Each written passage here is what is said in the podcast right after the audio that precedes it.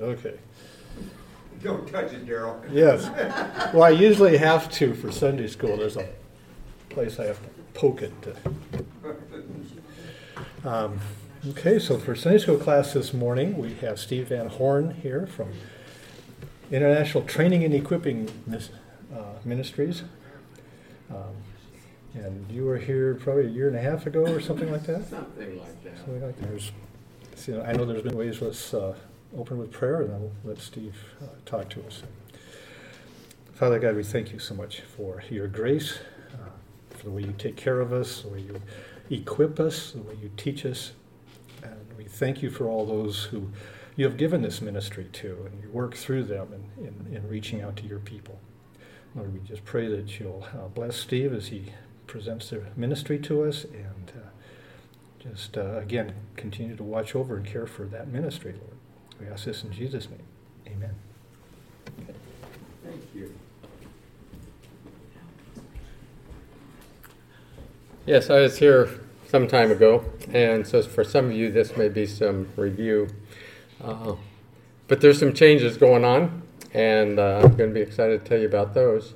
But uh, when I'm, I think you know that I'm involved in, have been involved in Africa since 1998 and just finished my 74th trip to Africa, something like that. And so getting pretty familiar with it. But when I talk to groups there, I, I'd like to, I start out by, they, they love family and the idea, I know we do as well. So I always let them know that I've been married to one woman for 53 years. We'll be working on 54 in January. And uh, I have two children. They're both daughters, and this is how I do it for them, and they they kind of enjoy this. I have two children, and they're both daughters. Uh, so there's my wife and my two daughters. The one in the center is my second-born. The one with the hat is my firstborn, and my firstborn has four children, and they're all girl, they're all girls. And my second-born has two children, and they're girls. And so by this time, my friends in Africa are really kind of getting into it. And I let them know that my number one granddaughter has one child now that just turned one year old. So I've got a great granddaughter that's one year old. Also, like I said, a girl. My number three granddaughter has one child that just became one year old, that the two granddaughters worked it out so they would be pregnant simultaneously, got within two weeks, not too bad. That one's a girl. So by this time, everybody in you know in in the, in the group in Africa is getting all excited and having a good time. And I said, my second, my number two granddaughter has two children, so that's four great grandchildren. And then by that time, I'm saying, and they are, they're boys. Oh, so I've got two daughters, six granddaughters, two great granddaughters and now two and two great grandsons, and the great grandson is like six or seven. So, you know, that means I must be getting old. But I had had a desire for uh, some time. Those of us who grew up with the original Disney, when you wish upon a star, makes no difference who you are and whatever, the, and your dreams come true. My, for my dream had been to go to Disneyland one more time with the family. And so, after talking about it for a couple of years, uh, there's my two daughters at Disneyland, and that's the group. And we spent three days together last March at Disneyland. And my two daughters are there, uh, two, uh, two great, or two grandsons-in-law, one son-in-law, and I mean the whole clan was there. So I just that was a great time. To us, family is very special, and I'm sure it's the same for you. So I'm gonna I'm gonna pack a lot into our time together.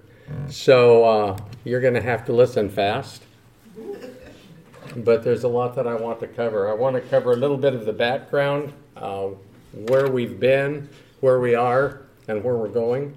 So we're going to move through some things here pretty quickly. A study was done uh, not too long ago, and the projection was you see that red that red bar over there on the edge that by 2060 4 in 10 Christians are expected to live in sub-Saharan Africa. 40% of the so the Christian community sub-Saharan Africa. Now that could be Catholic, that could be anybody that would identify with Christ one way or another. But 42% in sub-Saharan Africa and you'll see the two, two charts there. The one over here, 2015, only three out of the top 10 countries in the world with Christian populations in 2015 uh, were on the Africa, sub-Saharan Africa. And 2060, I've got Brazil. I made the box at the wrong spot. Six out of 10 will be in sub-Saharan Africa, the most populated uh, Christian nations in the world. And so Africa is the future. Africa and Asia are the future of Christianity because that's where that's where the numbers are increasing exponentially. So here's a little study that was done. Uh, the circle down there at the lower, the green is the strong Muslim area. The red is a strong so-called Christian area, the Christian South. That yellow part is where the tension is between Muslim, Islam, and Christianity. And that's where the pressure is right now that the Muslims are pushing into those areas as they continue to move down from the north. So there was, in this particular article in World Magazine, uh, here was one of the quotes. While many sub Saharan African countries boast of large Christian populations, their impact or influence is hardly seen or noticed in the real world. So there's a lot of Christians, but very little impact.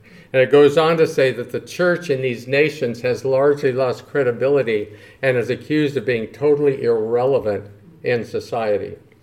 And that was a quote from a group called Transforming Nations Alliance that did this study. And then also went on a deep Christianity can readily deal with the Islamic threats, but Christian leaders acknowledge that and then underline their continent wide belief is often only a centimeter deep. When I first went there in 1998, a quote that I heard from the beginning, and they're still quoting it, is that Christianity in Africa is like a river a mile wide, and an inch deep. Well, this study said a quarter of an inch deep. So it's, it's less now. Huh? Well, that's Less just the way they see it. But the point is, it's very, very shallow. So Conrad Mbewe is a, a Baptist pastor in the Lusaka, Zambia, and he's very outspoken about what's going on there. And he speaks uh, all over the world, and he would he speaks in kind of the network that would, we would be a part of.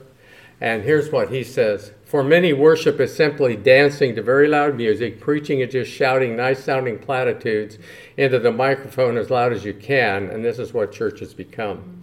And so when we see videos of the church in Africa and they're singing and they're dancing, we say, Oh, isn't it wonderful?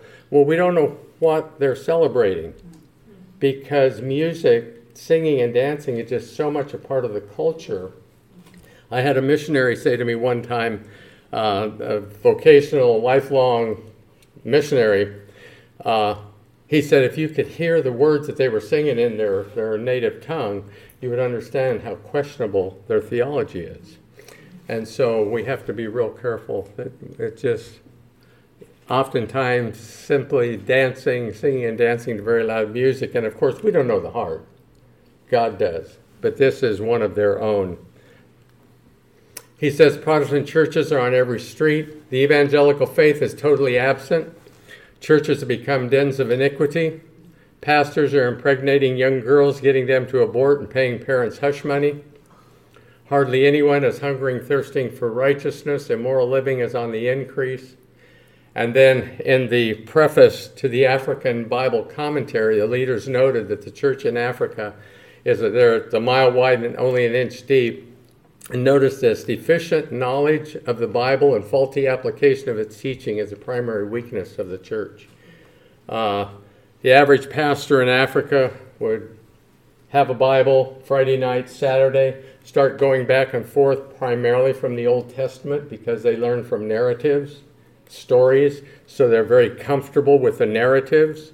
That's where they spend almost all their time, and they'll find a verse or a story that maybe they're familiar with, close the Bible, get up on Sunday morning, read a couple of verses, then for 45 minutes just say whatever comes to their mind, saying the Holy Spirit led them. So, are more schools the answer? Is that what we need? Well, consider this. A study revealed that over 90% of the untrained pastors will never attend a school. This study went on to say that if every school in the world that was training leadership for the evangelical church, if every school was filled to 120% capacity, not 100, not 99, not 95, 120% capacity, less than 10% of those needing training would be in school. There's just no way schools are going to meet this need. So, are more seminars the answer? Which is what part of what we do. Well, one South, South African professor estimated that there are somewhere in the neighborhood of 600,000 seminars a year conducted in sub Saharan Africa by those of us in the West. 600,000 a year. And yet the church remains an inch deep with little or no impact. What's going on? Well, as I mentioned before, what, what they're saying is that Bible knowledge and application is very efficient. Discipleship is something that is just hardly even heard of. So we've put together a strategy called the E4. That's trendy for Ephesians 4 the E4 church strategy of transforming churches in Africa one pastor at a time. What I want to show you is the little bit of the background and then where we've gone to. In the beginning, when I started the ministry in 2003, it was just me and the CCR country coordinators. Uh, I was teaching at a seminary twice a year in Kenya, and students would say, Would you come to my country? Come to my country, come to my country. So I began to teach a course, go to a country, work with one of my former students. He'd bring pastors together. We do seminars, classes, and things together. Very, very informal, just a la carte, nothing really organized. So then what we did is we had each of those country coordinators put together a team of trainers, national trainers, who had gone through our seminar. And at that point, there was only one seminar. And so we began to equip these trainers and these teams to do the seminars on their own so we didn't have to be there to do it. And then we began to recruit associates, and uh, Robert is becoming one of those. He's interested in going back to South Africa and or South Africa, South America, and maybe helping us there.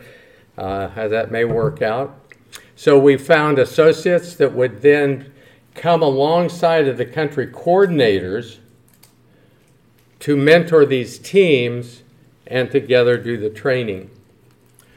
So then, out of that came a level of pastors who were going through the training, and we began we began to work with those pastors in each of these countries, and we're now up to 15 countries. Back in the early days, it was six, then it was 10, then it was 12, now it's about 15 and with the idea that eventually some of these pastors, as they would become some of the cream of the crop, as we, as we say, and rise to the top and demonstrate leadership and, and aptitude and all these things, we would make them a part of our team, and they, they would be, begin uh, being a part of the team training others.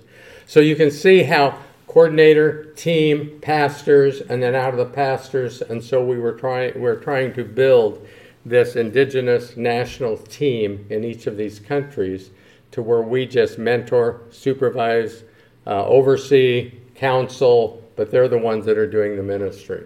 So that's a little bit of the background. So as we were doing that, here was a, the approach that we had that's very common. Our focus was to put to train the pastor and have the pastor then go to the church and teach the church. But what we began to understand and see is that the pastors, as they were going through the seminar, they were getting the first seminar focused on Bible and theology. And it was one guy described it as a Bible school in a box, a very intense week, a lot of notes in their own language. We covered bibliology, pastoral theology, we uh, spiritual warfare, church discipline, and some other thing, the prosperity gospel, which is rampant throughout the continent. And uh, we would, Old Testament survey, we survey the entire Old Testament one lecture, do that. But we slowed down with the New Testament. We took two hours to do the New Testament survey. So it was just a flyover and giving them all of these extensive notes that they could take back and, and study on their own. All the notes were, were complete, they didn't need to add anything. But what we realized, what we came to realize, is that it was giving them knowledge, but they weren't taking it back to the church, they weren't passing it on. And so we changed our focus. We said, okay, from now on, our focus is going to be the church.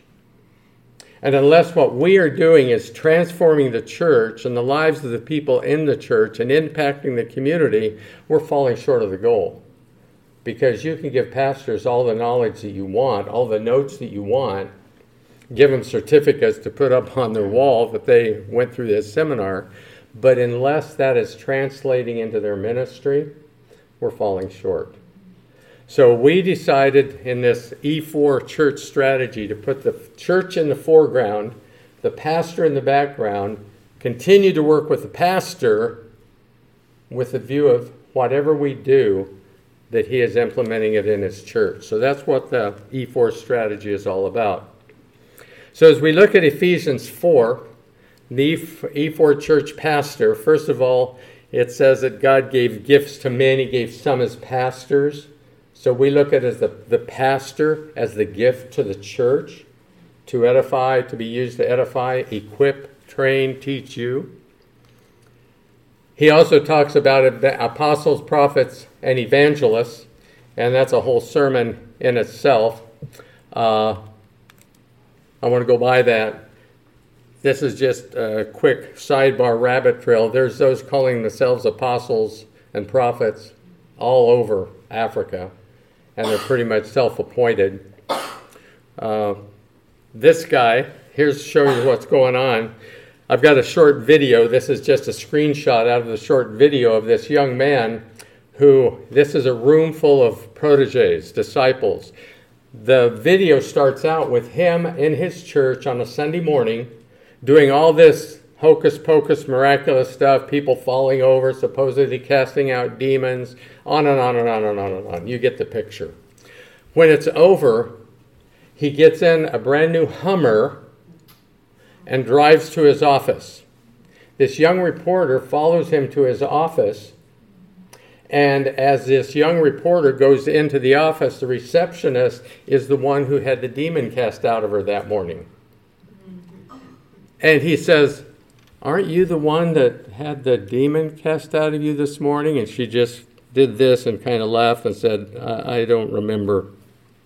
But they allowed him to go back into the room where this pastor was training his group to expand the pastor's kingdom. That's my words. And here was one of the quotes as he was talking to this group God is a game, and the game is very easy. God is a game, and the game is very easy. Because I think because traditional religions is so much a part of their history and so much a part of their lives, where witchcraft ancestor worship is all a part of what they've grown up with, and the spirit world, the demon world, ancestor spirits, that they're so into all of that when you can put on a show and make people believe that you have some kind of control over the spirit world, you can draw a crowd. And there's a lot of people doing that and making a lot of money doing it. This is one of them. So, what about the pastor's identity?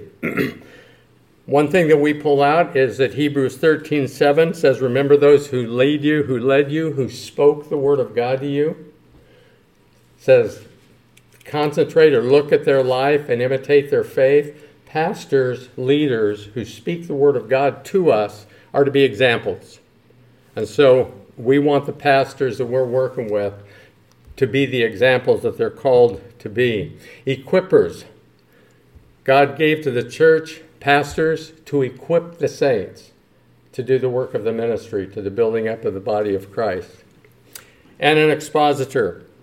Uh, Paul told Timothy in 1 Timothy chapter 4 verse 13 he said Timothy until I come you give your attention to the reading of scripture to exhortation and to teaching. In other words read it explain it and apply it. And so that is our focus with the pastor.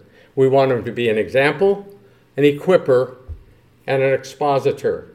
And so everything that we are doing is is helping them to move in this direction his preparation. As I said, our first, uh, first seminar deals with Bible and theology. And that's what we did for a number of years until we realized that that alone wasn't enough. So I thought, okay, what are the next steps to move that pastor along? And so we developed a second seminar. It's uh, ICOMP, uh, Item Conference on Ministry and Preaching, where the first half of the, the seminar is out of Ephesians 4. What is a healthy church? What is an equipped member? What is a mature member? And just all of these essentials in building a mature church. And so we go through that, the first half of the seminar. Then we focus on preaching and say, Pastor, that if you want to have that kind of church, you need to do more in the area of preaching, teaching than what you're doing right now. You need to get into the Word. You need to teach the Word, especially when we focus on the New Testament, especially the epistles, which were written to Christians and churches. And, and here's how to build the church, build the members in the church. You follow me so far? We're going in a real hur- in a hurry, but we'll keep going. So, seminar number one, seminar number two. You remember what that South African professor said about seminars? 600,000 seminars a year done by those of us in the West, and yet the church remains a mile wide and an inch deep. Why? Because seminars, lectures, and classes don't change behavior. Seminars, lectures, and classes do not change behavior. These pastors have no models. They don't know what exposition looks like. There's very few around that are doing any of it. So even early on, we gave some of our teams, our teams, 40 hours of Bible study methods, 40 hours in preaching. Came back six months later, they weren't doing any of it. Because again, it's just information. It's new information. Life's busy. So what we did is we thought, all right, we need to now add mentoring. Helping, taking the pastors by the hand in small groups, meeting on a regular basis, and helping them implement what they've been learning in the seminars. And so that's the Ephesians 4, the E4 strategy.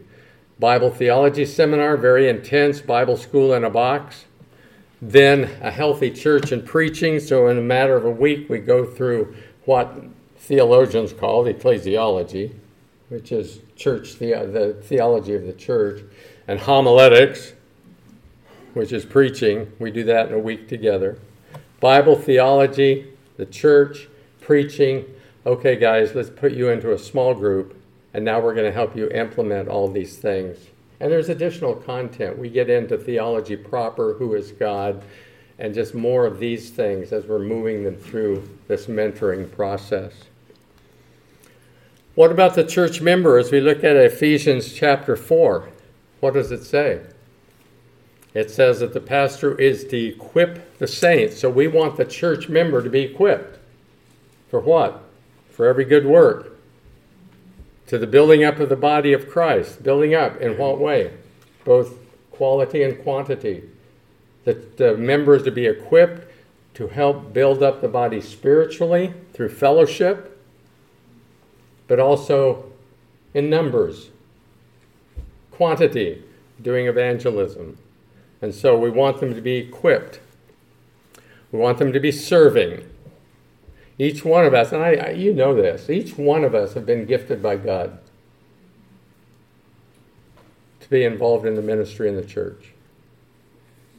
Each one of us. Some of us have been put in front to speak, others have been put in a quiet little corner to serve.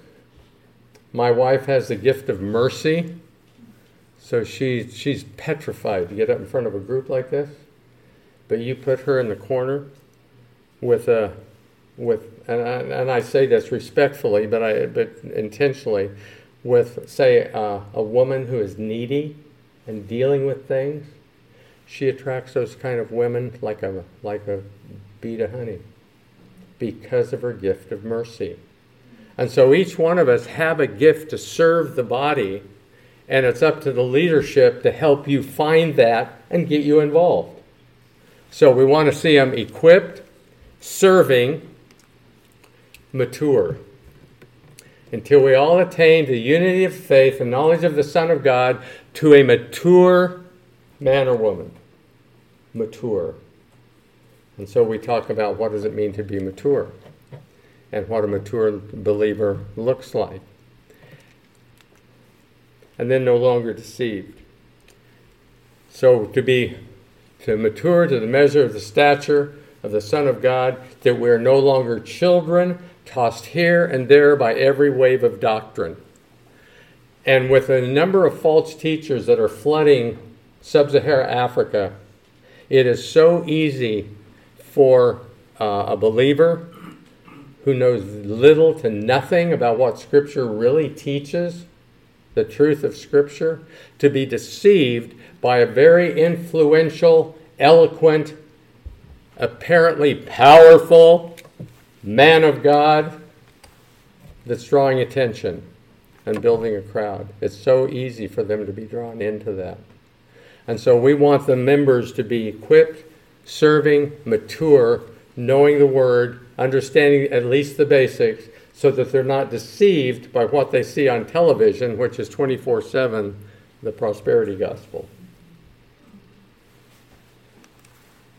So, what about the church? The church is built up, unified doctrinally, till we all come to the unity of the faith and knowledge of the Son of God, Christ like, to a mature man to the measure of Christ, and characterized by love, speaking the truth in love. And so, this is the, the Ephesians 4 church and the Ephesians 4 church model, the Ephesians 4 strategy that we are building inside of our ministry. And we've involved in uh, these different countries Madagascar, Tanzania, Kenya, Uganda, Burundi, Rwanda, DRC, uh, that's the Democratic Republic of the Congo, Congo Republic, Nigeria, Liberia, Ghana, and Cameroon. But actually, recently we've, we've been at Malawi, Zambia. We've got contacts now in Ethiopia, and I, I'm not sure where else. But also, we've now uh, broken ground in India. One of our board members have contacts in the Philippines this isn't even completely up to date because now we have work beginning in the Dominican Republic. And so, by God's grace, things continue to expand. And we're just now praying that God provides the resources to support the expansion. One of the other things that is going on over the course of the history of our uh, ministry we have tried a few different times to start a women's ministry. The woman who started it first uh, came up with uh, an illness where, and I can, I can describe it. I don't where certain odors just caused her system to go bonkers, and so she had to almost quarantine herself so that these odors wouldn't get to her. So she had to stop. Another woman came and took over a few years later and she is now elderly and her health is not allowing her to travel any longer and she's got family members that uh, are also need health wise and so she's had to back off. But we have a new woman that is working with us. She'll be making her uh, second trip in just a few weeks. Uh, she's building a ministry there, working with a, a Kenyan woman to get a foothold, set some roots down in Kenya, and then and then go from there. So if any of you ladies want to get involved in women's ministry, or if you want to just let other women know, we're looking to uh, build that team as well. And here's where I'm going to talk about some of the transition in our ministry, and here's where I'm going to end. Because for years, for years, we've wanted to start some kind of a youth ministry. The mean age in Africa right now is 20. 20. It's the youngest continent in the world. 60% of the population is between like 18 and 29. It's the youngest continent on the continent or on the wor- in the world. And as I showed you early on, the numbers say that that's the, the future of Africa is significant. And so when you think about the emerging generation in Africa, you see the importance of being sure that they are ready to move the church out of this one inch deep paralysis that it's been in for how long. And so we've wanted to start a youth ministry. That's one thing. At, at my, I've got four great grandkids, okay? And one of them is six or seven, so you do the math. And we're in the process of uh, handing over the church, the E4 strategy, to a younger man. He's only in his early 50s. Some of you know what I mean when I say a younger man. and uh, he's, he's in the saddle, he's uh, getting out in front of this thing. And for a couple of years past, our board of directors have thought, okay, 2024 it'll be time for Steve to kind of slow down and step back. I can't. I'm just too energetic. I've got too much I want to accomplish. But here's here's my point. Do you understand what apologetics is? 1 Peter 3:15 says, "Be ready to give an answer, to make a defense for the hope that's within you." Just being prepared to answer the questions that people are asking about Christianity, good answers, not just shooting from the hip. And that's always been an interest of mine. And a couple of years ago, in when I was in Africa, it's like in the middle of the night, God hit me with a lightning bolt and said, Yeah, use apologetics as a platform to work with the youth. And when we say youth, and now we're talking about we're talking about primarily post high school. That's what they see as youth college and even beyond college, the emerging leadership generation. But use an apologetics platform to reach them and to prepare them because everything that comes out of the West hits Africa. And they are starting to see the whole LGBTQ thing poke its head up out of the ground. Uh, just one example Kenya, most of these countries, a lot of these countries have an actual law against homosexual activity. Right or wrong, they do. They just do. Kenya is one of them, and yet Kenya recently gave permission to an LGBTQ group to set up a nonprofit, an NGO in Kenya, even though it's outlawed. I'm telling you, this is only the beginning. It's only the beginning. And so I've started meeting with college groups. Uh, I was on the University of Rwanda campus just a few weeks ago, meeting with some evan- young evangelical leaders saying, I want to prepare you for what's coming. They're saying, Steve, it's not coming, it's here.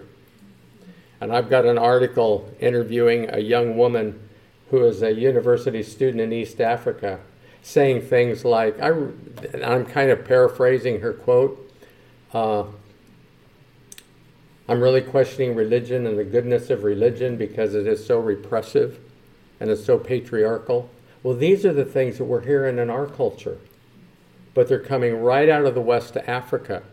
And the universities, like here, are going to be right at the center of it there as professors from the West begin to fill spots in the universities there. And so I'm very passionate about working with the younger generation. I tell people at the age of 75, almost 76, I want to be a youth pastor. Because this is my passion now. And uh, not only that, but I'm trying to, I, I mean, I'm, I'm available. I just say this I've told Robert, I say to you, I'm available to help you think through. I see the age of most of us here, how to deal with a younger generation. This young generation is, is a whole different generation. And there's specific ways to, to engage them, other ways we don't want to engage them. These are the things that I'm studying, I'm reading, I'm listening to podcasts. And so I'm just trying to be available also to young, young families who have kids in the government schools. And how do you respond when your kid comes home and says, What's a preferred pronoun? How do you respond to that? So this is where my heart is right now. I'm gonna. I've got just a few more minutes. I'm, I don't know how much of this I can bring up, but I'll just let me see over here. I just want to show you one thing. I think this is what I wanted to show you. Yeah. I'm going to go through just the first few slides of this and then I'll be done. Go away down here. You're supposed to be going away. Okay. So, one of the presentations that I've made is for grandparents. And I'm just going to go through the first slides. We talk about how God has a place for us, that we're here and now for a reason. It's not time to fold up our tent. And I talk about Romans 1 and how America's feeling effects of turning their back on God, sexual revolution, environmentalism, homosexuality, every form of depravity, and it's even celebrated. So, what are we to do? And you know the serenity prayer? How many of you are familiar with serenity prayer? I wonder how many of us apply it. Look at that first part. God, grant me the serenity to accept the things that I cannot change. Are you willing to accept the things in our culture that you cannot change?